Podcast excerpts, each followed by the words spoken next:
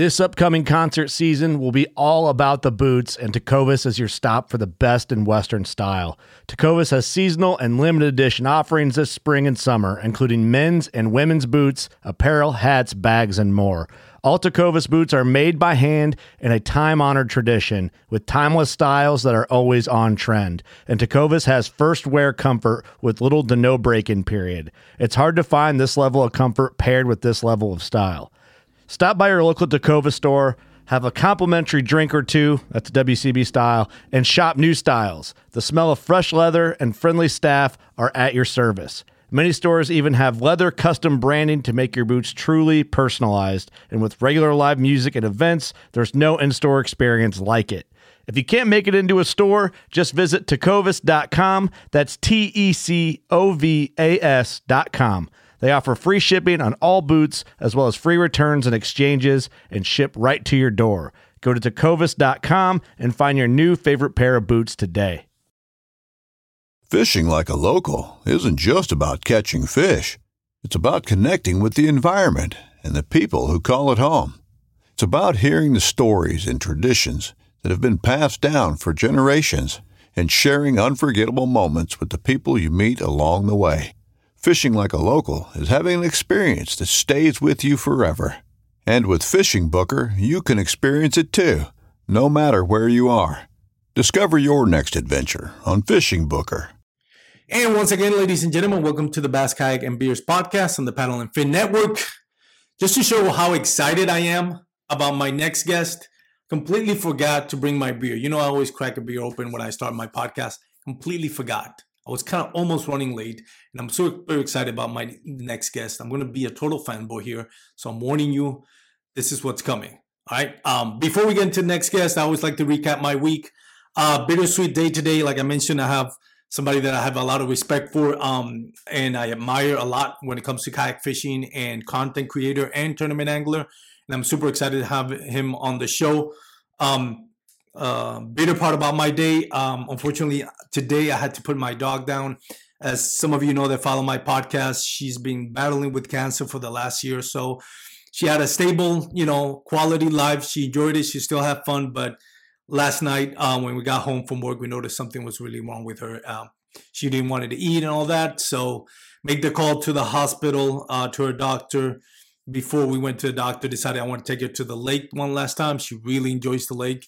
She walked up to the dog like she always do. She put her paws, you know, right at the edge of the dog and just gathered on Ling like she usually does. And then she walked down, got a little swim, and then she hopped back in the car and then on a high note went to the doctor and uh, you know with the doctor's advice to the decision that at that time was appropriate so bittersweet day um, coming home to an empty house not knowing that when i open the door i'm not going to have a furry creature tackle me to death is is something that i'm to have to get used to but anyways not to get into all that like i said i'm super excited about my next guest um, needs no introduction mr gene jensen the fluke master himself I grew up. Well, I wouldn't say I grew up.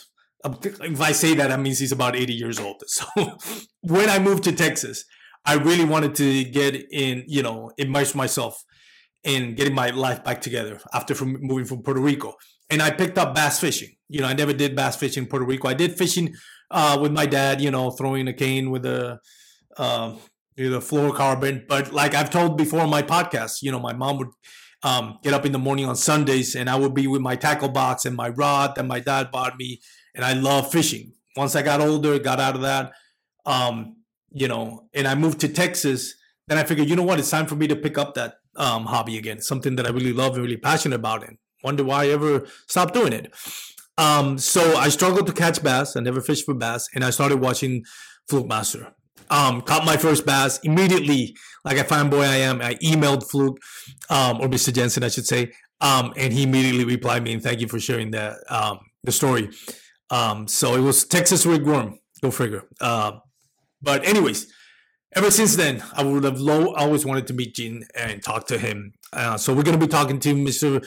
Gene Jensen, the Fluke Master, about the origins of the Fluke Master brand, on how he got to it, what he loves about what he does and where he wants to go with it um, uh, in the long term and short term future. So, Be, uh, we're gonna quick um, before we go to commercials. Thank you to my sponsor, Douglas Rod. Go check out Douglas uh, rods at douglasoutdoors.com. If you live in Texas, go check out Fun and Sun Tackle. They have Douglas rods at Fun and Sun Tackle. And again, big shout out to Douglas Rods. Go to a quick commercial, and then we bring the Fluke Master. When you need mealtime inspiration, it's worth shopping Kroger, where you'll find over 30,000 mouthwatering choices that excite your inner foodie. And no matter what tasty choice you make, you'll enjoy our everyday low prices, plus extra ways to save, like digital coupons worth over $600 each week. You can also save up to $1 off per gallon at the pump with fuel points. More savings and more inspiring flavors make shopping Kroger worth it every time. Kroger, fresh for everyone. Fuel restrictions apply. All right, Mr. Gene Jensen, how you doing? I'm good. How are you? Pretty good, man. Stoked to have you on the show, man. Oh, thanks. Thanks. I appreciate it. Long fan of what you've done. Um, let's get right into it. Gene, how how did you start at the Fluke Master? I, I watched a video long time ago about how you got into it, and I thought that was really interesting. And for those that haven't heard the story, tell us how you got into building the brand. Uh, well, Armando, there was so many different things that happened all at once. Um, the main thing was I was a scoutmaster. Mm-hmm. Um, and I, I, I, did scouting for 25 years as an adult. And I, at this particular time, I had a bunch, uh, not a bunch, I had a few boys that were inner city kids and really didn't have a dad, a grandfather, anybody in the picture, but, but mom working her tail off to take care of them. And I, I took them on a camping trip one spring break and we went fishing and they absolutely fell in love with it. Every single week they're asking me, when are you going to take us again? When are you going to take us again? Well, the problem is I worked weekend nights at, uh, at the hospital, 40 hours from Friday night to Monday morning. So I really, except for spring breaks and that kind of stuff, I really couldn't take them fishing every weekend. So I said, you know what? There's this new thing, new website called YouTube. Uh, that just popped up uh, about a year ago, and and it's the only it was the only site that you could host videos for free uh, mm-hmm. on. All the, every other site at the time wanted you to charge or wanted to charge you money. Notice none of them are around anymore. But uh, and so I started to. I, I, taught myself how to edit. I taught myself. I already knew how to shoot pictures and shoot video, but I taught myself how to put it all together. And I started making these simple instructional videos for my scouts, and it just kind of took off. Now, the same point in time, I was also trying to find my my spot in the fishing world. Um, I was on staff at bassresource.com, which was a mm-hmm. forum mm-hmm. that had a ton of people. It was really busy. So we were always talking fishing, and I lived and breathed fishing. But I wanted to find my place in the industry. And I just kind of kept my ear open and my head down and just didn't didn't quit. And I started YouTube. YouTube grew legs and it just kept growing and growing. Never fast, but it just kept growing, man. And I, I love it. Absolutely. Uh, it's been, I mean, it's that changed my life. That's for sure. Definitely. By the way, I forgot to mention, congratulations, go dogs, man. Yes, How do you feel about dogs. it, dude? I'm so freaking stoked. I'm going to the to the uh, to the um, parade and everything on Saturday with my brother, who him and I have been through so much with these bulldogs since we were little kids. So, yeah, we're we're gonna have a blast this Saturday. Congratulations! The first person I thought of when when I saw the game was like, "All right, Gene, he's got to be in seventh and ninth heaven today." Oh, I was, I was, I was hit the ceiling. I don't know how many times while I was jumping up and down. That's great. It's been a long time. When I started watching football, I mean, I'm talking back in the early 90s like college football mm-hmm. i mean that's uh i think the georgia bulldogs were you know forced to be reckoned with well, so i'm glad to see been, yeah yeah they've always been good i mean we've yeah. lost we lost an SEC championship by half a yard. We lost. Uh, we've lost by seconds. We've lost by point. I mean, just just stupid things and bad calls and all kinds of stuff. There was an entire referee uh, crew that got suspended after one of our games that we lost because they did such a horrible job. They got suspended for ten games, uh, and so it, it's just that that's what we've lived through as Georgia fans is all the really close close calls that we never could get over. And so uh, it's fine, about time. But uh, you know, as a as a Georgia fan, I always want to play Alabama every single year. Yeah, every year, no matter what. We're not in the same conference, so uh, we're not in the same. In um, uh, we're in the anyway. We're in the East. They're in the West. Yeah, SEC. uh, and so we're we don't play each other every year. And uh, but to be able to play them and play Alabama, you got to either make it to the to the uh, to the SEC championship or the national finals. So it's great. That's awesome. Well, and going back to um, so going back to uh, the brand Fluke Master, I know you. There was a point where you kind of flipped the switch, right? You had a job, and then you were decided you were going to build this brand, and it was kind of like cut and dry. How was that experience? I've heard it, but I'm not sure if all of my listeners heard it. I thought it was a really interesting story. Well, the most important thing was is I didn't quit my day job hmm. Too early. Um, so, and and this is a good, this is a really good thing for young kids wanting to do this professionally and everything else, and and people just to think about. Um, there's some people that have taken the leap and just jumped with no money and been able to succeed. They have worked the hardest. Um, I had a family, I had a wife. Uh, I had a great job as an X-ray tech at a trauma center. I worked weekend nights, so I had weekend differential and night differential, and I and you know it was a great paying job. And uh, but I had to make sure that once I quit that job, that I that nothing would change financially for me and my wife and my family. Mm-hmm. So I made sure that um, we we always made sure my wife and I made sure we were living off of one income, one paycheck. And when YouTube finally started paying the same amount as I was making it work, that's when I made the leap. And when I knew it wasn't gonna wasn't gonna get any less, um, that's when I made the leap through sponsors, through things like that. They made it possible for me to do this. And so that's the biggest thing is don't quit your day job. Get something that pays money. You know, a lot of these elite guys are out there and they've got money backups you know, and so a lot of them have businesses and, you know, are married a, a really rich woman or whatever. it, it, and so it's it's not a cheap way of going about doing things. You know, I get a little side note. I get these comments every once in a while when I start making a lot of videos for my sponsor, which is sponsors, which is coming up. I get a lot of, mm. oh, you're such a sellout. Oh, you're da da da. That's so stupid. I hate those videos. I hate promotional videos, and my sponsors know that. But every once in a while, I have to do them, and I always respond with, "How much money did you pay to watch my videos?" And of course, it's nothing. People get to watch them for free, which I love, absolutely mm. love. So I spend about thirty to forty thousand dollars a year, so you guys can watch my videos for free. That's why I have sponsors. so and, ahead. usually they figure that out after that. And and something that I really appreciate about what you said is your honesty. Like we've talked about, you know, in the podcast, um, in yeah. other anglers, you know, who gets the most respect? Because a lot of times, you know, um, content creators don't get as much respect in the tournament scene. Well, because it falls focus on content creator, not tournament.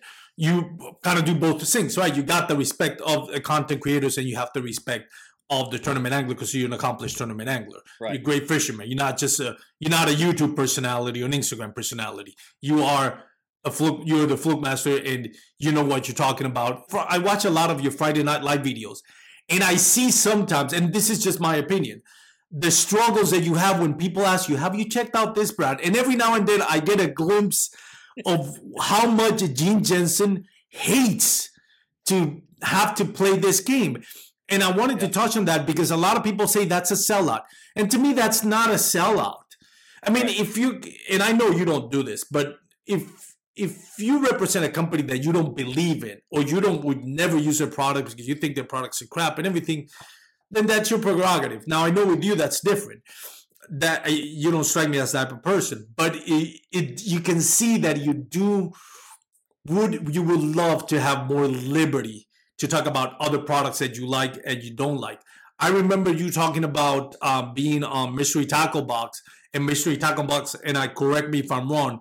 It came to a point where they decided, you know what, let's go in different directions here because you're being way too too honest about our products here in a way that we don't like. So and I what, remember that. What happened? What happened was, and it's pretty simple: is I lost confidence in their box. Now their boxes have yeah. gotten better since this. Yeah, but they, their boxes had become the bargain bin had become where companies were sending them the stuff that those companies couldn't sell. Yeah. You know, and and and so I, I lost confidence in them and I contacted them and said, I can't do this anymore. I honestly cannot. And they wanted me to talk about how great their boxes were. And I told them, I'm not going to talk about how great your boxes are. when I pull a spinner bait out of a package and the skirt falls off. Yeah. I'm not going to do it.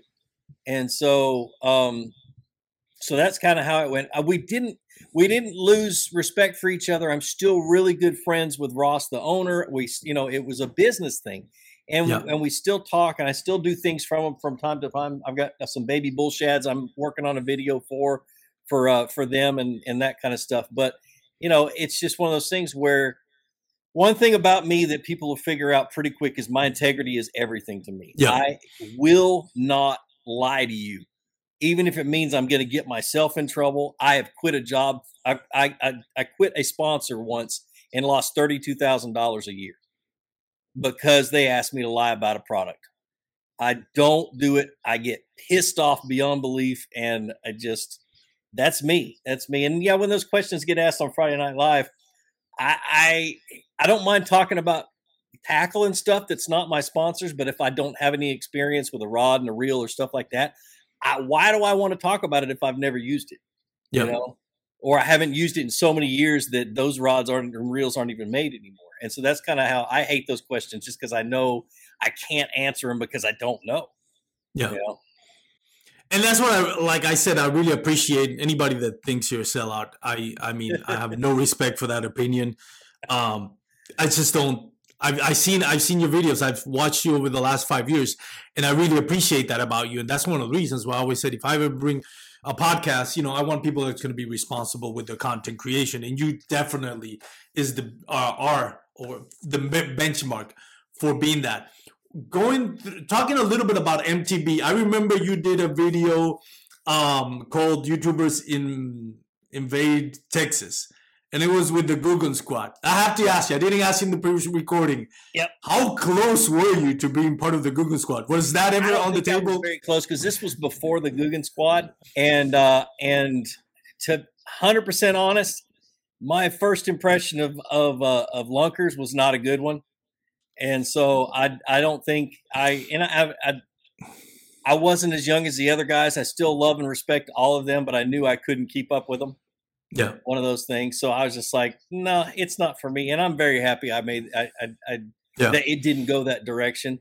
So I'm I because I really wanted to keep up what I was doing because at that time I was still the only person teaching people how to fish on YouTube, Mhm. you know, and so that's kind of how I kind of I just stayed that way.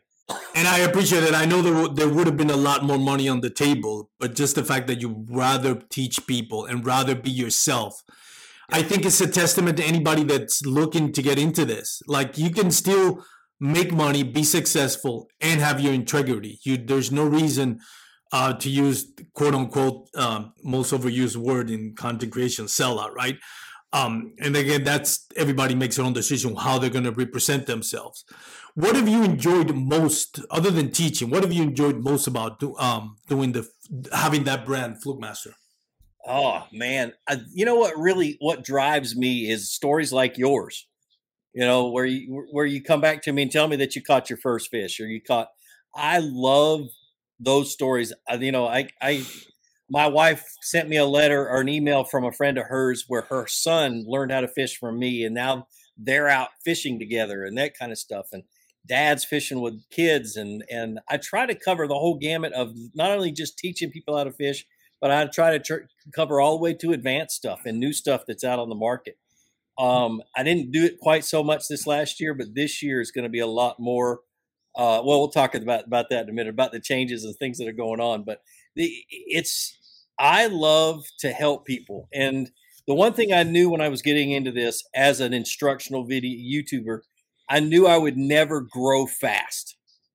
I knew I would never have a viral video um i but i knew that instructional videos lasted and lived a lot longer than vlogs and and you know viral videos and that kind of stuff. They ebb and they, they don't my videos constantly have about the same views every year. And so i'm still making a living off of my videos that are 10 years old 9 years old so on and so forth.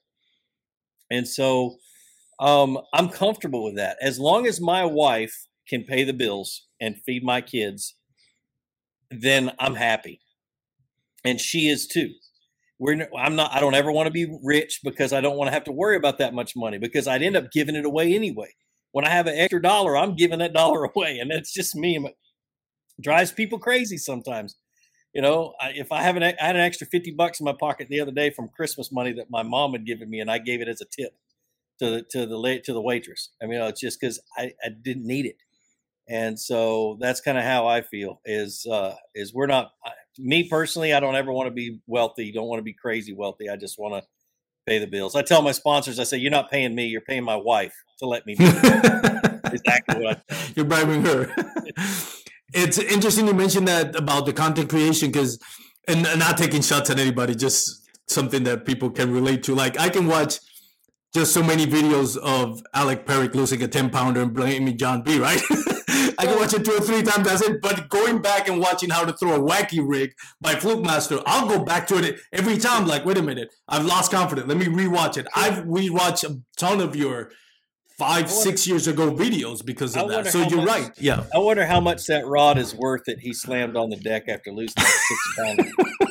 Because I own oh, six rod. pounder. I own that rod. It's mine. He borrowed that rod and reel from me that morning, and that's the one he slammed down on the deck of the boat. That's an interesting story. I didn't know that. That is a good insight there. and it held up. I still fish with it every once in a while. It's in the corner of my barn. Oh yeah, maybe on eBay. Get a signature on eBay. Will be worth something. oh my god, that is funny. But yeah, no, going back to it, you're right. You know, I watch videos. I wanted to touch on something. Of course, this is about what's going on with my beanie here. Um, I want this is about you and not me. Here, but this way. Here, wait a minute. Let me. oh, like the kids, you know. um, I watched. So now this is about you, but I wanted to highlight something that it kind of like what you do transcends. And what I mean by that, I'm uh, at one point one of my best friends, her son was going through a really uh, dark times. Um, mm-hmm. um, and he was he's really young at that time. Um, he was 11 years old, and um, he says, "Could you take him fishing with you?" With fishing with you, he loves that you go fishing. Um, so I did. I took him fishing the first time, and I we went to a local pond. Coincidentally, right where John B used to live before he moved to Maine or bought that ranch in Texas.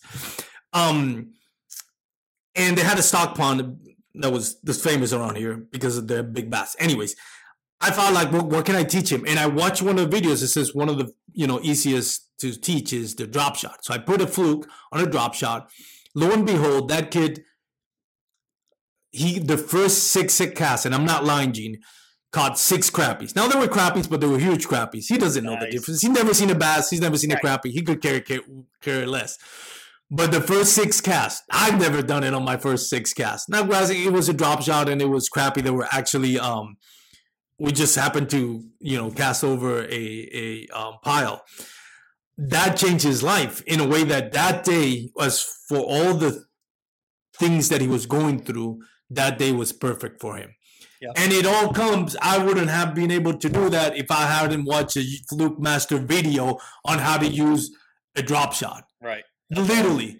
So it it's not just where how you affect me and then like you said on your videos if you know someone that wants to fish introduce him to my videos. Let me teach him how to fish. That's kind of like your motto on on yeah. the end of all your YouTubes, and it's right, man. It's it's it's the kind of like the gift that gives on give it. Yep, yep, exactly, exactly. There's uh, it's that's just awesome, and and you know what, and and in your your story, I've heard it several times. It's it gives people somebody something to live for, something to yeah. work for.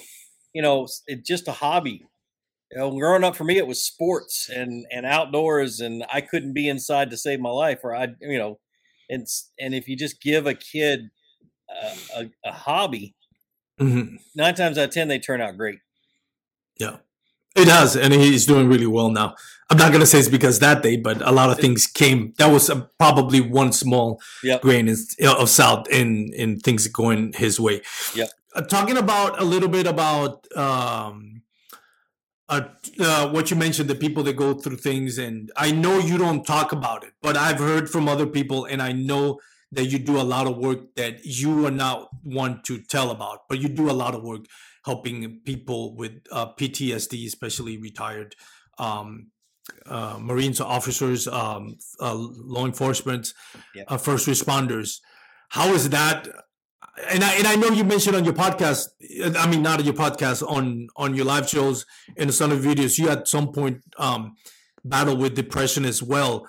How does that, you know, how does that fit into your life? Being able to help somebody and being able to relate to what they're doing and using fishing as a vessel to how does how important is that in your life?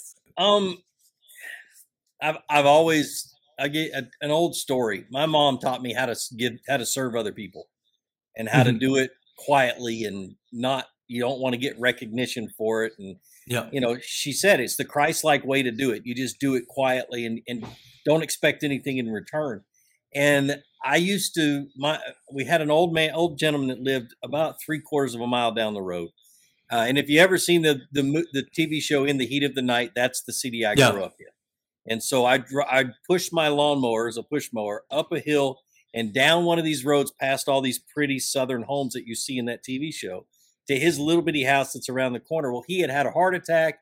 He couldn't mow his lawn anymore. And once a week, I would do that and go mow his lawn and never expected anything in return. Turn around and come back home. He always, him or his wife, depending on how he felt, would come out and bring me a, a can of Sprite every better every week. And I would drink that can of Sprite and I'd go home. But I learned from my mother how to serve other people. And when I get, got the opportunity to start taking uh, fellow soldiers out fishing, um, I was in the army from from '96 to 02. I was a medic and an X-ray technician, and friends with a lot of SF guys and a lot of guys who disappeared after 9/11 for two, three years, um, and and went overseas. And I and I and and working with them, working with these guys, and understanding a little bit of what they go through, just because I'm not afraid to ask the questions, how they're feeling, and that kind of stuff.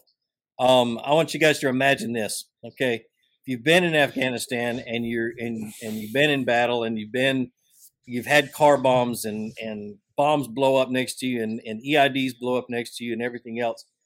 You drive in a you're driving in a car and you're in in this you're back home, you're in the States, you're driving in a car, you're at a stop sign, a stoplight, and you got a car right here that's turning left or turning left on your left side, you got a car on your right side, and you got one behind you these guys are waiting for one of those cars to blow up in their head. And it it's you know, you're talking about the anxiety levels going through the roof. You get them out on a boat, you get them into a kayak, especially a kayak. I don't know what it is about a kayak and a, and a guy that's got PTSD, but you get them out there on the water where there's nothing around them but water. Put a rod in their hand, whether they catch and fish or not. They, I've had several of them turn to me and say, "Dude, this is magic." Mm-hmm you know, because they don't, they're not, they don't have any anxiety. They don't feel like there's something going to happen. And to give them that opportunity, even for a short amount of time. Now, my, I've got a really good friend who's a psychiatrist in the military, still is. And he used to hook me up with his, some of his worst, hardest patients. And I'd take them out. So these weren't just the ones that, that claimed to have PTSDs. These were guns, ones that had it mm. big time. And to get them out there and to see that, it's it's worth it. It's worth it. I do it quietly. I try to do it on the lake. I haven't done it much lately, but I finally got permission to. There's a lake, a state-owned lake right up the road from me, that's closed from the 10th to the end of the month, the 10th of each month to the end of the month, closed to the public. But they've told me that if I ever need it, all I have to do is ask them, and they'll come unlock the gate, and I'll go in and we'll fish in a lake by ourselves no problem, you know. And so that's that's it's great to have. It's great to have, and I'm sure that'll happen at um, at least once or twice this year. That's amazing, and the fact that you can put other people and in, you know and serve other people, like you mentioned, do it without recognition and putting sometimes people even ahead of your own what you wanted to do ahead of your own personal um, gain is something that I think a lot more people need to listen to that. And I know you're quiet about it, but I really wanted to bring it to the front front, not not because I think it helps other people that are listening that says, you know what, there there is a way that you can grow, you can make your name in this industry, in the kayak fishing world by being good people, by putting other people's interest ahead of yours sometimes, not always. Um, and by just doing the small things and you know having integrity. And I think you know more people like you on the kayak fishing industry uh, industry is always welcome. Um, we have a great um, community. Granted, there's always clickbait and other stuff that goes around, but in the most part, you know, we need to nourish what we have right now. Follow that same path, you know, within my own personality and all that to help other people and to grow and have integrity. Um, now that you kind of like have built your your your brand, the Fluke Master, um, where do you see yourself going with this in 2022 and beyond? Um, beyond, I don't know, but uh, 2022, I pretty much got it planned out. I decided um, this fall that I was going to take about two and a half months off from filming, kind of make sure all my gear is good and, and batteries right and everything else, but ma- mainly my head. Um, I uh, I really want to increase my content, and I don't feel like I can do it sitting here and working in this general area. I really got to mm-hmm. do something. I had to do something different. Um, I had a pretty good tournament season this last season. I did not fish full time tournaments. I, I kind of I piddled around. I did little. Yeah. You know, I, I, did a couple of majors and and then a whole bunch of little tournaments, and I did really well. Um, and so I decided this fall that I was going to do uh, go go all out with KBF trail tournaments, and and they got the new the new Pro Series or the Pro yeah. Series back out and running. they shut it down for COVID, and uh, and so there, it's back up. And so starting Monday, I travel down to Florida. Um, I'll get. I'm going to try to get to each place a week or two ahead of time, so I can go and do content and and really focus on on what I am really good at, which is my instructional videos, and then also uh, do a. I use the quote lightly, but a vlog style tournament video where I yeah. I, I kind of try to commentate while I'm fishing the tournament. I'm totally stealing in that idea from Greg Blanchard. I'm I'm following his yeah. kind of his format for tournaments because he does such a good job, and I've been really bad at it, uh, you know, uh, in the past. And so I'm going to try to kind of kind of play around with what he does and make it, you know, make it somewhat my own. Uh, great guy, great content. and I love his yeah. stuff, so it's a good person to, to follow after. Um, but I'm I'm fishing um, well, the tournaments I'm fishing is Florida, Arizona, South Carolina, Guntersville, Alabama, Utah. Wow, Utah. Uh, and where else? Maybe California. If I do good on a on a few of those yep. tournaments and get some money, putting them in the till, I'll go to California and fish Clear Lake. Um, I might do Ohio. The only problem is it's the very weekend before before I cast, and that's when I go down to Florida and work. Mm-hmm. And so I may not do that one, but that's the plan is to fish a full tour of KBF. And KBF, I feel, you know, we've got Hobie, we've got KBF, we've got Bass. KBF, I feel is the is the one that can uh, can facilitate making more yep. Kayak fishermen professionals, where they do it professionally, where they do it full time, and they they fish tournaments full time. I really feel like uh, KBF can do that um, in the future. Uh, now that Chad has kind of stepped back and and uh, and gotten a lot of his hands out of the, the the the office side of it, and is really, you know, trying to get his own with his content. It allows uh, KBF to grow legs and really do a really good job, uh, are a really good thing for people. And my goal is to help promote it to where maybe in four or five years there's 60, 70, 80 guys and girls out there that are fishing kayak tournaments professionally. That's that's what I'd like to see anyway. That's a that's a good take. Uh, what you mentioned about KBF. Now let me ask you this because I actually wanted to ask you this towards the end, but now that we're in the subject, you say KBF has, and you're right. I think they do. I agree with you. I think they do have um, the the clearest hi- uh, highway or avenue to make it to the Pro Series just because of what they're doing and what they've done in the past. Whereas Hobie BOS, it's kind of like their own elite series, and it's a great series. Yep. Um, but it's different, right, than KBF and Bass Nation. Bass Nation came out. All of us in kayak fishing were super excited. It's been the third year. Me personally, like I feel like okay, you've listened to to what the tournament anglers wanted, and you apply some of this. But at the same time, I scratch my head in some decisions. I'm like, how do you how do you come how do you conclusion this is a good idea? My my personal take on it is there's a loss of identity yeah. You want to appeal to the masses, but you want to appeal to the tournament anglers, and by doing so, you're not making either one happy. Yeah. Case I, in I- point, I, felt yeah. I, I felt like we were the, the little stepbrother. Yeah, uh, and and the and there's also a lot of disorganization. Yeah. Uh, they they came in my my biggest issue with because of the and I'm one of the few that that would have a serious problem with this. Well, I guess not because a lot of guys have full time jobs they got to work around, Yeah. but their schedules always come out way too late. Yep. And so it's hard for me to say, okay, I'm going to fish a full schedule of BASS tournaments, but they don't come out until I've already commit had to commit to to Yeah. KBF and had to commit to to sponsors and had to commit to traveling here, there, and everywhere, and I just can't make it work. It'll. I think. I think BASS will work if they get more organized. Um, I think it'll continue to grow. Um, but KBF has has. You're right. A clear path. Um, they're not. They're not attached to a big sponsor like Hobie. You know, uh Hobie is Hobie. Uh, Hobie is the Hobie uh, uh, tournaments are designed to sell more Hobies. Mhm.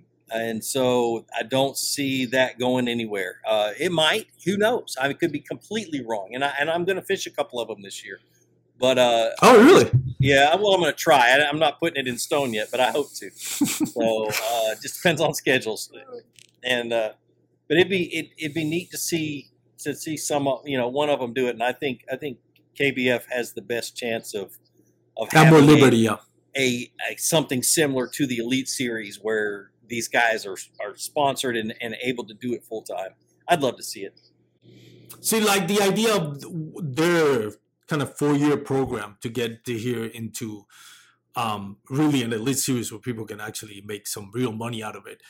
Do you see it working out? Is there anything there that you see like, uh, um, you know, this could get better, or do you really, really, do you realistically, in the opinion, like this can work out, this will work out if it's, if it's obviously if it sticks to the plan. Right. It has it has the best chance of working out. Um, we all know Chad. We all know KBF. We all know that things change a lot. Um, Yeah. I'm- I, I consider myself one of Chad's best friends, uh, but I'd be the first one to tell you that he changes his mind like we change our underwear, uh, and and they and so we'll, where it goes is all dependent on on us really Yeah. because um, I Chad didn't come to me and say, "Hey, will you promote KBF? Will you fish KBF tournaments?" I went to him and said, "Chad, I'm fishing uh, the whole tour this year, as many tournaments as I can. What can I do to help?" And so that's how that that's how that worked. He didn't come to me. I don't want any money in return. I don't want anything. I just want to help. Um, and so, matter of fact, I talked to him today, but it was about something totally unrelated. He called to congratulate me about the Bulldogs. Um, but uh, it, it it's just I see it being able to go as far as as that, as far as two hundred thousand dollar payouts for the national championship, that kind of stuff. I don't. I will it happen in five years? Eh, that's wishful thinking, but I it's it's good to have goals. It's good to have plans and, and Ambitious goals, yeah. And and if it's half that, I'm going to be ecstatic. You know, in five years, if if the national champion is back to making a hundred thousand dollars, and one sponsor didn't have to foot half the bill, I'm all for it. It'd be great. So we'll see. We'll see. All I know is that I'm going to fish it, and I'm going to talk about it, and I'm going to hope that more people jump jump on board, and it just gets so big that people can't ignore it anymore. Definitely. No, I agree with you on that one. And I think it will. We Yeah. mentioned um, Bass Nation. I think there there has to be somebody that's actually a kayak tournament angler um, Yeah. calling the shots over there. And Bass just saying, we'll, you know, we'll, we'll kind of bring bring the name in it, get your cut, but just kind of stay away from the decision making because it's not good. Yeah. That's Well, my I- thoughts. Anyway, I am upset that I wasn't. I didn't fish it this last year and qualify for the championship because it's on a lake that I fished a lot when I lived in. Augusta. So they're fishing Lake Greenwood, which is an amazing, really, really good lake. Uh, it's got great largemouth and great spot. It's got spotted bass in it. I, I think I was one of the first ones that anybody had ever heard of catching a spotted bass out of Lake Greenwood 12, 15 years ago. And now they're all Really? over the lake. So nice. Here you go. Another uh, another like trophy in the trophy case, I guess you could say. It Where blew us you- all away. It- it- when I when I took pictures of it and and sent it to some buddies who fished it regularly, they didn't believe me. So Any chance we'll see you in Texas? I know you're not a big Texas fan. I've known you said it before. Uh, it's it's not Texas, it's Lake Fork. I always break something at Lake Fork. So years and years ago, I took a bass resource trip. We met at Lake Fork and we fished, and I had borrowed my father-in-law's boat, and I broke his trolling motor and his transducer off. Of Oh yeah. boat. And then a few years later, we went back and I had my own boat, and I broke that trolling motor and transducer. And then uh, last year before last, we went to Lake Fork. I broke my prop off of my Torqeedo on the last day of practice, and I was paddling on the during the tournament. And and I was three and a half mi- My spot was three and a half miles from the boat ramp, so I didn't get to fish my spot, and I and I caught one fish the whole day. And so uh, Lake Fork and I don't get along really well because, eh, and I was in boat lanes every single. Well, when I broke my Torqeedo, I was in the boat lane, and I hit a I hit a tree. So Yeah, and this year the water level should be somewhere between six and twelve feet lower. So that's so you that's gonna be interesting. yeah, pretty much, pretty much. Other than Lake Fork, any other lake you fished over here in Texas? I know you went to Uh, Yamamoto's ranch. By the way, thank you. I in one of the live videos before I went to Yamamoto, I actually one of was one of those that sent like five. I was cheap. I'll be honest. I sent like a five dollar, you know, uh, um, donation and a question. And like, let me let me see if you'll answer my question. Where can I catch him on on Yamamoto's watch, And you did. You did uh, actually answer my question, and I did catch it exactly where you said I would catch it. So thank you for that. in that tree right out in front of the front of the dam. Yep. Uh, the uh, I, I like to fish. Um, oh, what's the name of that lake? Belton. I fished a Belton. tournament on Belton years ago. Uh, uh, it was a um, it was a wounded warrior tournament, Mm. and I knew better as soon as I heard people calling. Uh, they had a nickname for the fi- a fish that was an eighth of an inch short, uh, short, and and wasn't a keeper. Was called a Belton bullet. And when people started saying that, I said I should have just backed out and gone home because I caught 40 Belton bullets and two keepers that day. Uh, and so it, it, Lake Belton was one. Um, I fished several others. Um, what's the what's Lake Athens? Uh, the really grassy lake in East Yeah, Texas. I, yeah. I fished that one with uh with uh Lake Fork guy. Uh, oh yeah. and that one was a blast. I had a lot of fun. And then a couple of more I can't remember the names of. So Now I don't. I heard, and I don't know how true it is, but I heard from quite a few people. Lake Athens, where they release some of the ShareLunker um, big bass that people donate when they catch them to get that ShareLunker prices. I would think they would because the hatchery is right next Yeah. door. So I would think they might do that. Yeah. So yeah, they have some big bass at Athens. What are your goals for tournament fishing aside from the content creation? What would you like? What in your mind would be successful? Um, other than obviously winning it all, but what would be a successful tournament I- season? my main goal is to I want to I want to fish in the ten this next year. I want to fish. I want to fi- finish in the top ten in points. Um, is my main goal, and so and I did well enough in in in in the the tour tournaments or the trail tournaments that I fished last year. I did well enough to say, okay, if I did this eight times, three of them will be top ten worthy, you know. And so um, that's my goal. That's that's the biggest one. Uh, I'm I'm always at the ten house. Like after this, the, the ten is this next is the end of this month. Yeah. basically first of next month. And so we fished the ten invitational, which I qualified for, and the trail trail series tournaments and the pro series tournaments down there. And then I stay for the ten and I film for Chad. And I get to follow these guys around, and I get to you know help around you know behind the scenes and that kind of stuff. And I love it. Absolutely love doing it but I want to be fishing in it. I want to go and fish fish the ten with these guys. So that's my biggest goal, and I think that's the elite of the elite. That's the best of the best. It always is.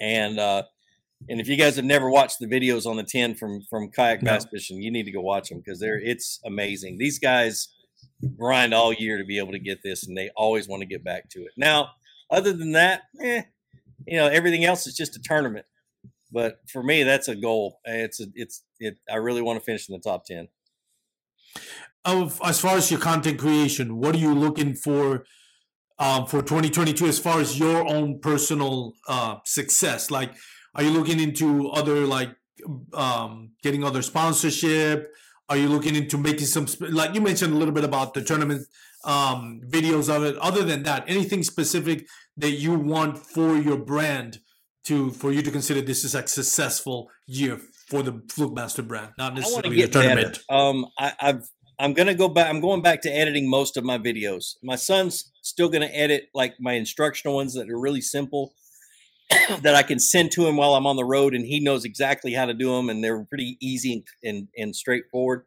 But the vlogging style and the tournament videos, I'm gonna have to edit because it's a nightmare if you're not there in the boat with me, uh, getting everything right. And so my biggest thing is is that I want to I want to up my I I want to double my production. I want 100 videos by the end of the year. Wow. Um, I want, and that I don't want it to include my my Friday night lives, which may be moving to Monday or Tuesday nights because of date night. We talked about that on the on yeah. before this started. Uh, but I want to. I still am going to be teaching. I'm going to be teaching every chance I get. I want people to feel like they're on the boat with me and I'm guiding them or I'm instructing them as I'm learning as as I'm learning what's going on on the lake.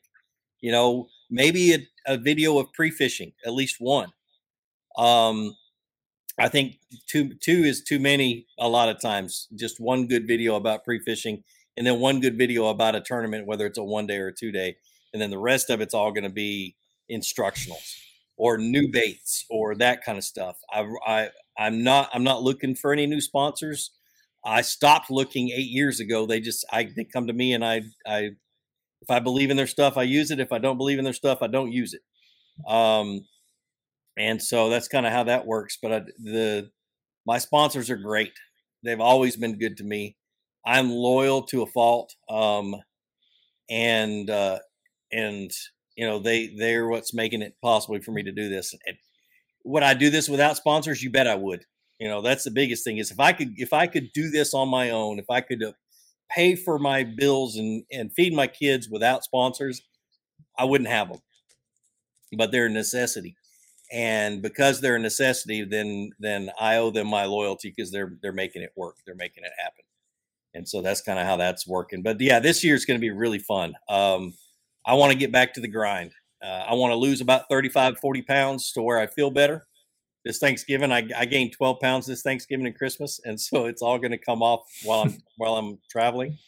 Um, and as that happens, I'll get more energy and I'll feel better and I'll make more videos, and it's just going to be a good good fun time. Get you more into those Hobie BOS, make you paddle instead of using your Torqeedo motor. well, I've got the new P127 sitting right outside this door.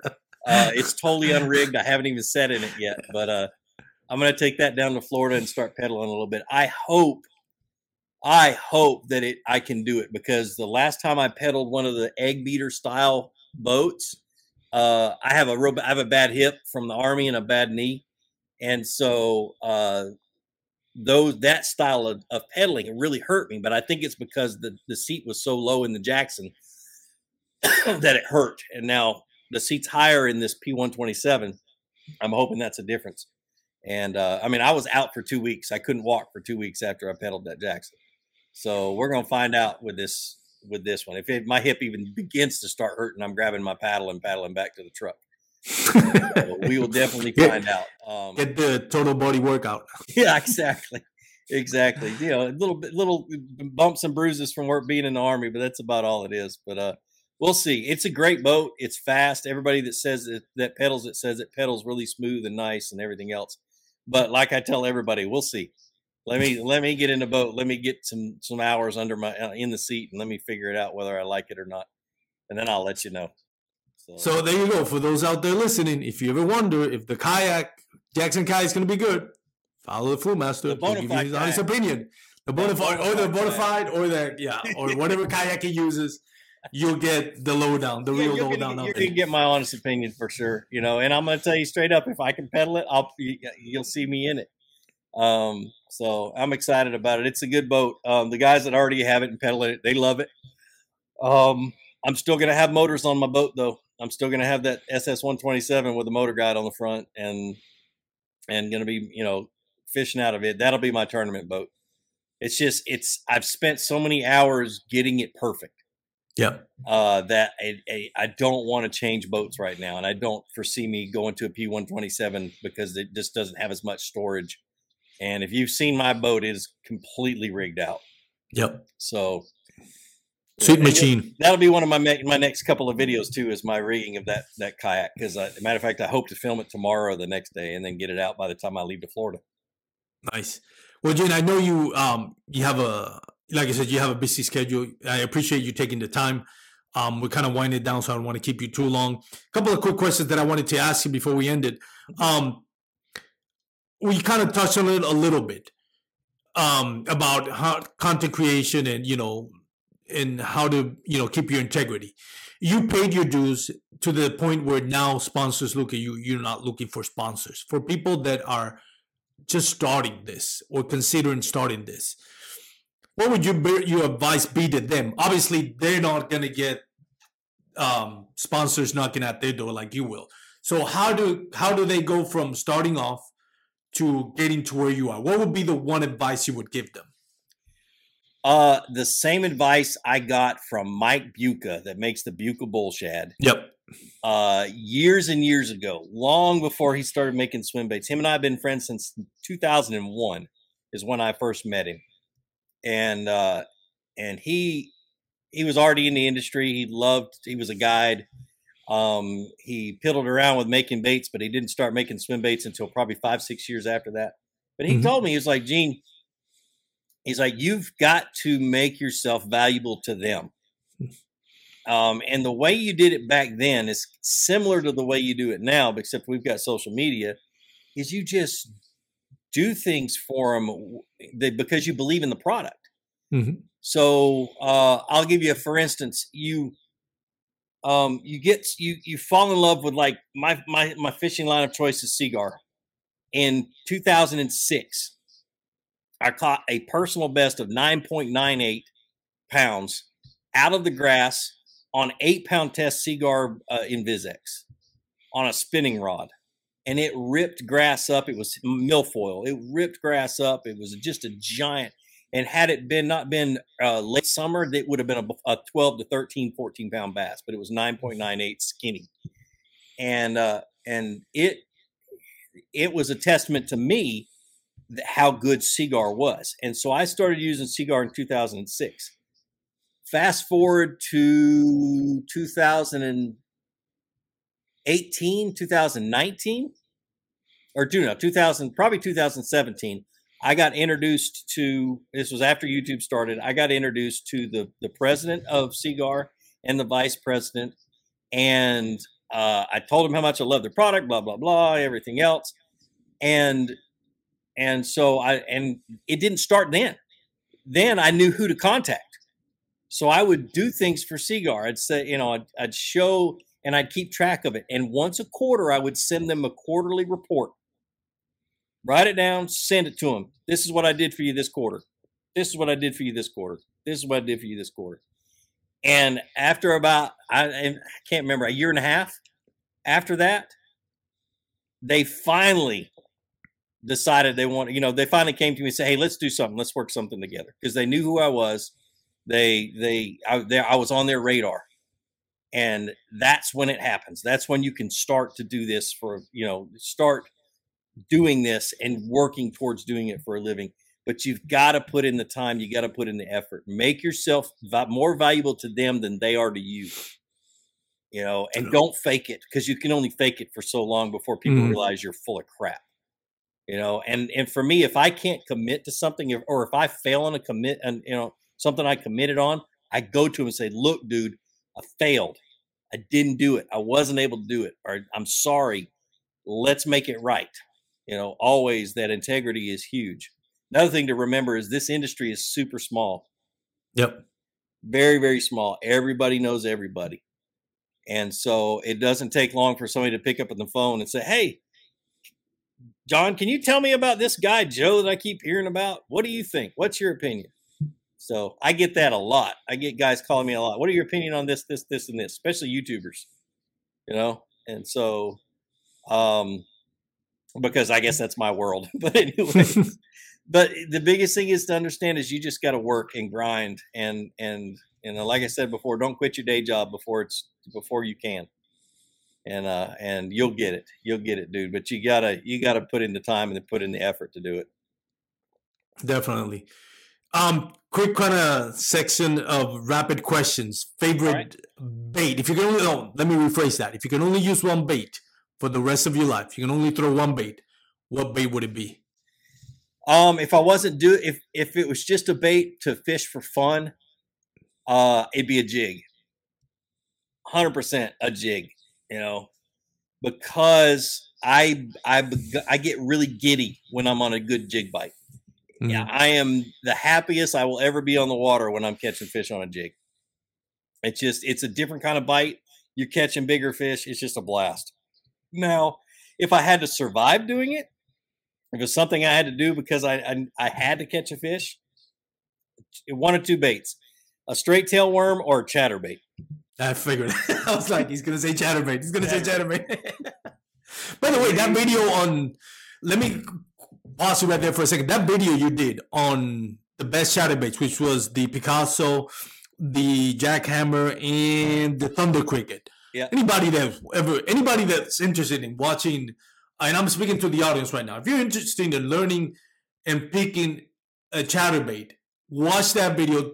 Uh, Gene, what's the title of that video? Because that video is awesome. I can't remember off the top of my head. Uh, you just go look go. I don't ever call it a bladed jig. So go on my channel, click on the little uh, magnifying glass that's on my channel page, and type in chatterbait, and uh, mm. and you'll uh, and you'll be able to find it because and it was one I did last year, so it's going to yes. be one of the more recent ones. But yeah, and I talk about the the reasons why you want to yes certain chatterbaits, and there are, there are other reasons why you can't. And the biggest reason is that Z-Man owns the patent yeah. on the chatter on on attaching the blade directly to the jig head. And and they strongly enforce it. And the only reason why Picasso was able to do it is because they are able to accomplish the same thing by getting that blade to hit that jig head, but yeah. with a different attachment. And then Strike King paid to, you know, or uh, got licensing to be able to do that with the with the Thunder Cricket every time somebody asks me, "Why do you like the jackhammer so much?" Let me send you a link of the Fluke Master, and he'll bring, he can explain it better to you. But it, it does get resolved though. I don't even want to talk about it. That's the one. You know, I'm friends with the guys out at Z-Man, and I could call them and email them and get whatever I wanted with Z-Man for Z-Man if I wanted it. I have bought every single jackhammer I've got because I feel I know they're not they don't make a whole lot of money because everybody's got their hand in the till for the yeah. money they make on the chat on the jackhammer. And so I'm just like, and I'm and I'm organizing my tackle right now, getting ready for the tournament series. Dude, I don't even want to talk about how many jackhammers I, I didn't know I had. I'll buy a few here, buy a few there when I'm traveling on the road and everything else. I found one today, two today in my one of my boxes, still in the package. And I'm like, I'm such an idiot for spending this much money on jackhammers. Once you get on a jackhammer bite, you have to have two because if you lose one, you're like, okay, now I need another one. So you're not buying one. You need to buy two or three. I got more jackhammers than I got crankbaits. It's stupid. that is hilarious. Um, if you couldn't fish for bass, smallmouth bass, largemouth bass, no bass, what fish would you fish for? Out of fun. Let's just say fun. Redfish. Redfish. Nice. Good answer. I love to go to Louisiana and fish for red drum uh, in the Louisiana marsh. It's just I told my wife if we lived in Louisiana, I would never catch another bass again in my life. Uh, it is so much fun, and I have not had the opportunity to take my kids down there to do it. And so, for spring break this year, right after the Louisiana tournament, my son's flying to Shreveport, getting getting in the truck with me, and we're going down to uh, to Louisiana to Pointe-aux-Chenes, Louisiana, and we're going to uh, redfish for spring break for his senior trip. So I can't wait. I almost forgot to ask you, um, and this is kind of like going back. I almost ended the show, but I have to ask you: How does it feel to have your son competing with you and kind of following in your footsteps, like joining the family business kind of thing? Yeah. What does that mean to you? It's fun. It's really fun. Him and I. So I'm the biggest trash talker that I know of. I when you're in a boat with me or you're fishing with me, I'm going to talk trash. Really? I hope I tell people, so you better have thick skin because I'm gonna I'm gonna beat you up verbally and I love to do it. I do it to him, and he does it right back. If you guys ever catch a video with me and him in it, and uh, you know, and I'll catch a giant one. He'd turn, Dad, I hate you. you gotta stop. He does all. He gets so mad at me when I catch big fish, and especially if we're fishing against each other. But uh, it's just a blast. It's really fun, and, and you know, at the national championship um, for the for the three day tournament, I beat him by a quarter of an inch. That was yeah, I remember a quarter of an inch, and everybody was like, "Well, why didn't you just let him beat you?" I'm like, I do not want my son to beat me, beat my ninety percent. I want him to beat my one hundred and ten percent. Yeah, because if he's good enough to beat my hundred and ten percent, then he earned it. Yeah, but if he beats my ninety percent because I slack off to let him win, he did not earn it. And that, and I learned that from my father, and I feel that way hundred percent. I want him to work hard and I want him to be happy and proud that he beat his dad's 110%.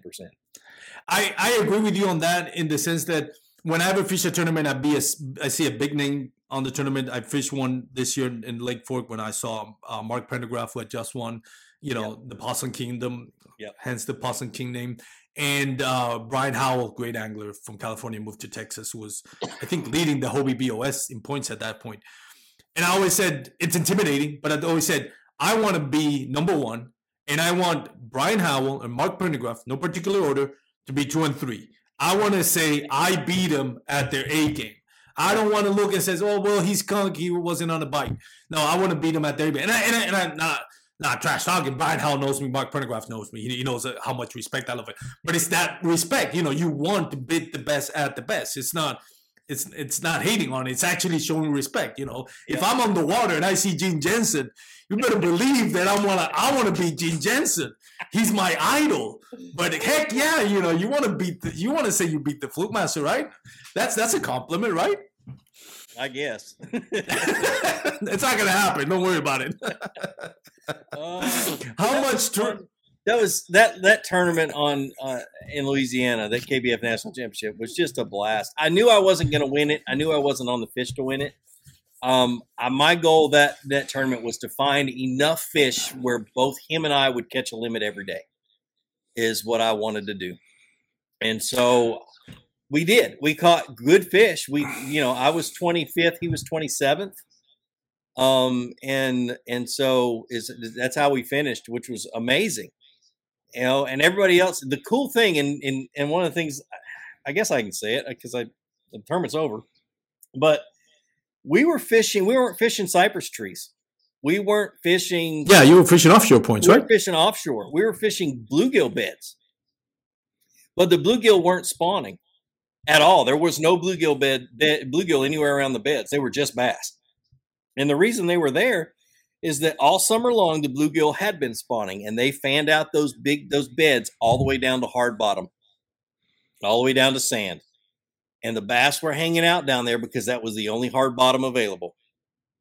And so that's great insight. you would scan it side scan it and you'd see the bass on the beds but it looked like bluegill on the bed.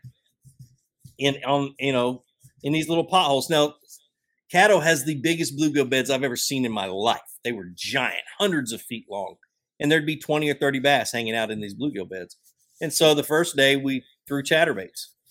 And it was slow rolling a chatterbait just over the bluegill beds, and they would take it to the back of their throats, just kill it. And so we caught a bunch of fish first day. Second day, they they were swiping at it but weren't hitting it.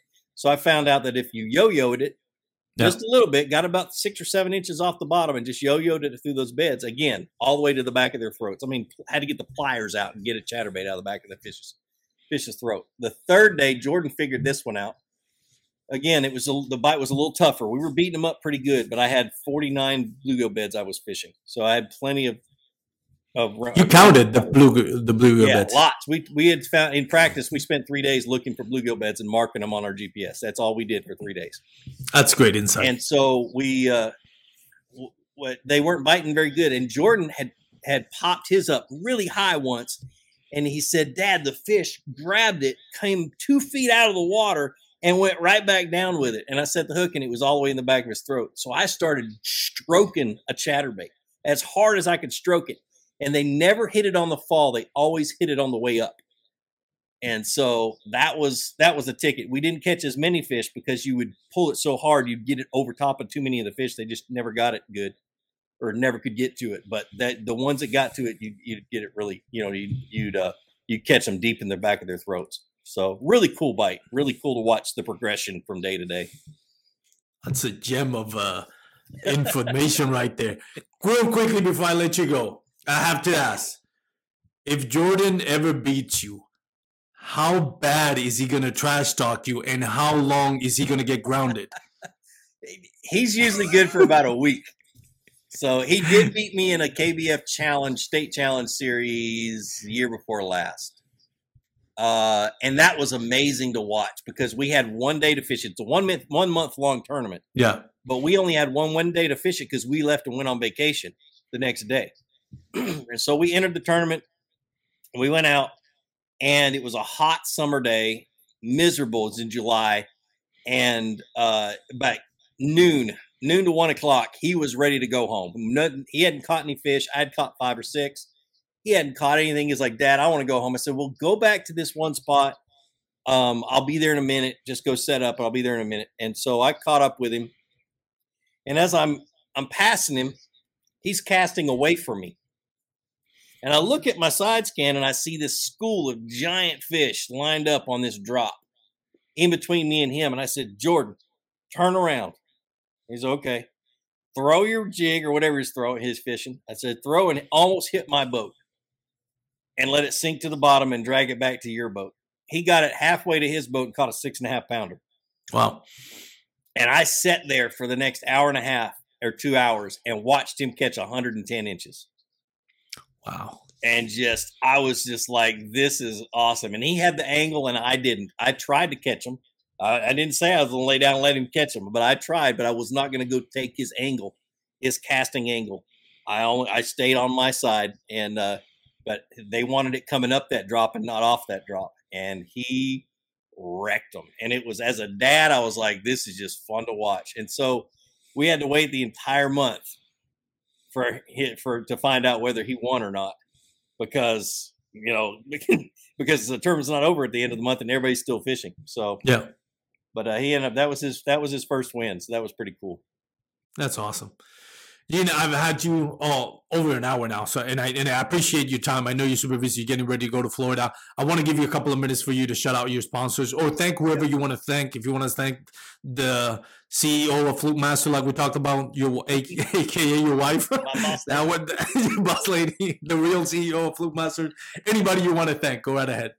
Oh, I do want to thank my sponsors. I don't do that enough. Uh, you know, I've got Fluke Master or not Fluke Master. I got 13 fishing rods and reels that have been with me for seven years. Um, they're the first company that believed in me uh, and and gave me the opportunity uh, when so many other people had no clue what YouTube was uh, and whether it was going to be a moneymaker for them. You know, 13 Fishing was great. Seaguar Fishing Line, like I said earlier. Uh, Bonafide Kayaks, Yak Attack uh, kayak accessories. You know, those two you'll see the rigging video when I when I pop it up. It is they they make it easy. I don't have to make crap out of PVC pipe anymore. You know, um, and then there's uh, there's YoloTek that also makes camera mounts for my big boat mm-hmm. uh, and battery it's accessories and that kind of stuff. Uh, gosh, who else? Um, Bending Branches paddles, Motor Guide motors, uh, that new XI3 kayak term or kayak motor. When I say a game changer, I don't ever, I hate that word. I hate that phrase. People call things a game changer. The only thing that's a game changer to me is when it changes the way I fish. And the XI3, any any anything with spot lock or pinpoint or whatever they call it is is a game changer because it Yep. will change the way you fish. Okay, and so that's key. Uh, it being able to stop and stay out in the middle in the in the wind and not have to drop an anchor on the fish's head in order to hold still and that kind of stuff. It's it makes all the difference in the world. But uh, love them, absolutely love them. I'm trying to think of everybody else. Uh, NRS, they make my PFDs and and uh, and then uh, let me think. Gosh, uh, Alumacraft boats which my next one's going to have a Mercury motor on the back, but I'm not sponsored by them. and I'm sure I'm missing. I'm sure I'm forgetting people. JJ's Magic, which is I guarantee JJ's Magic wow. oldest sponsor, but that was by default. Uh, that was more of that's a really cool story. If you guys have never heard of JJ's Magic, it's a dipping dive for soft plastics, and I just believe in it. And I believed in it for many, many, many years. But I, I became good friends with JJ, uh, the owner, and he approached me one Thanksgiving years and years ago when Facebook was just getting going uh, good, and and he's like, "Dude, I, I I'm not making any money. I'm going to have to quit. I'm going to have to close up shop and sell the business." And I said, "No, you're not."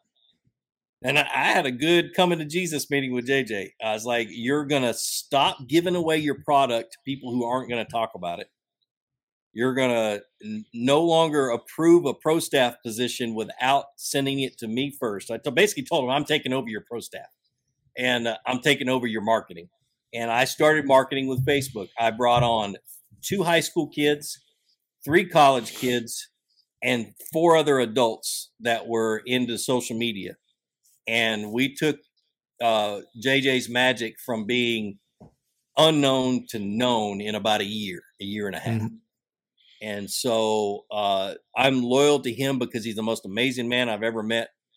Give the shirt off his back. He was a sheriff's de- or sheriff's deputy out of down, Midtown Atlanta for 30 some odd years. So imagine the stuff he's been through. Yet he still treats people like they're golden. And so JJ's is awesome. He's just a, he's a good dude and makes a great product. Um, and I didn't want to see it come off the market. For the big is the biggest reason because I it puts fish in the boat. That's all I got to say. Um, let's see, Gamakatsu Spro, uh, 13 fishing baits. And uh, and I think that's it. There might be a few more I'm missing, uh, but that's what it takes to pay the bills. it's, it's, there you go. It's it's fun. It's a this is something I never thought would ever happen. This was not me being a YouTuber, me being well known. I hate to say famous, but well known. Um, I never never imagined it. Never really never really worried about it. I just did what I felt was right. I did what I wanted to do and and and didn't quit. And the difference between me and a lot of YouTubers is I'm the one that didn't quit. And so anybody that's aspiring to do this, just don't quit. If you come to me and say, "Hey, I'm about to start a YouTube channel," the first thing out of my mouth, I promise, I'm going to tell you is, "Why haven't you started yet?" You know, why why are you still talking about it? You've got a cell phone that shoots video, go shoot video and learn everything else as you go. And, you know, you'll make mistakes. Everybody does. You're not going to be perfect. You're not going to be a John B right out of the block. Mm-hmm. You know, you're not going to be able to edit like that. I still, I'll never be able to edit like that. But do what you got to do, and but just don't quit. So that's good advice. And like I said, you had so many sponsors. You, I mean, you paid your dues. You did it with integrity. You set an example for other people. It's not about the clickbait. It's about you, each one of us, following what you know, what we believe in, being honest with ourselves, um, and not always putting our best interest. You know, being flexible and sometimes putting other people's best interests in order to uh, grow. Um, and again, Fluke, we we can always use more of you in every community. We are blessed that you're in the kayak fishing community and decided to do that instead of NASCAR or any other um, pro sport or activity, outdoor activity. So we thank you. Lucky to have you. Um, we look forward to what you got next, both in your tournament um, career and in your content creation or as a creator career. Um, and uh, wish you the best. Um, and again, amazing job what you've done, and, and can't thank you enough for taking the time to be on the podcast. Yeah, no problem, man. I appreciate it. It's been a pleasure. So for those out there listening, if you listen to the show, please uh, wear your PFD when you're going to be on the water. Remember, just because it's bass kayak and beers, I'm not telling you to go out there and drink beer while you're in the fishing. If you are going to drink some beers, just make sure you do it responsibly. Stay safe with your PFDs. Also, big thank you to my sponsor, Douglas Rod. Go check out douglasoutdoors.com. Check out their full lineup. Have a great day, everyone. Peace out.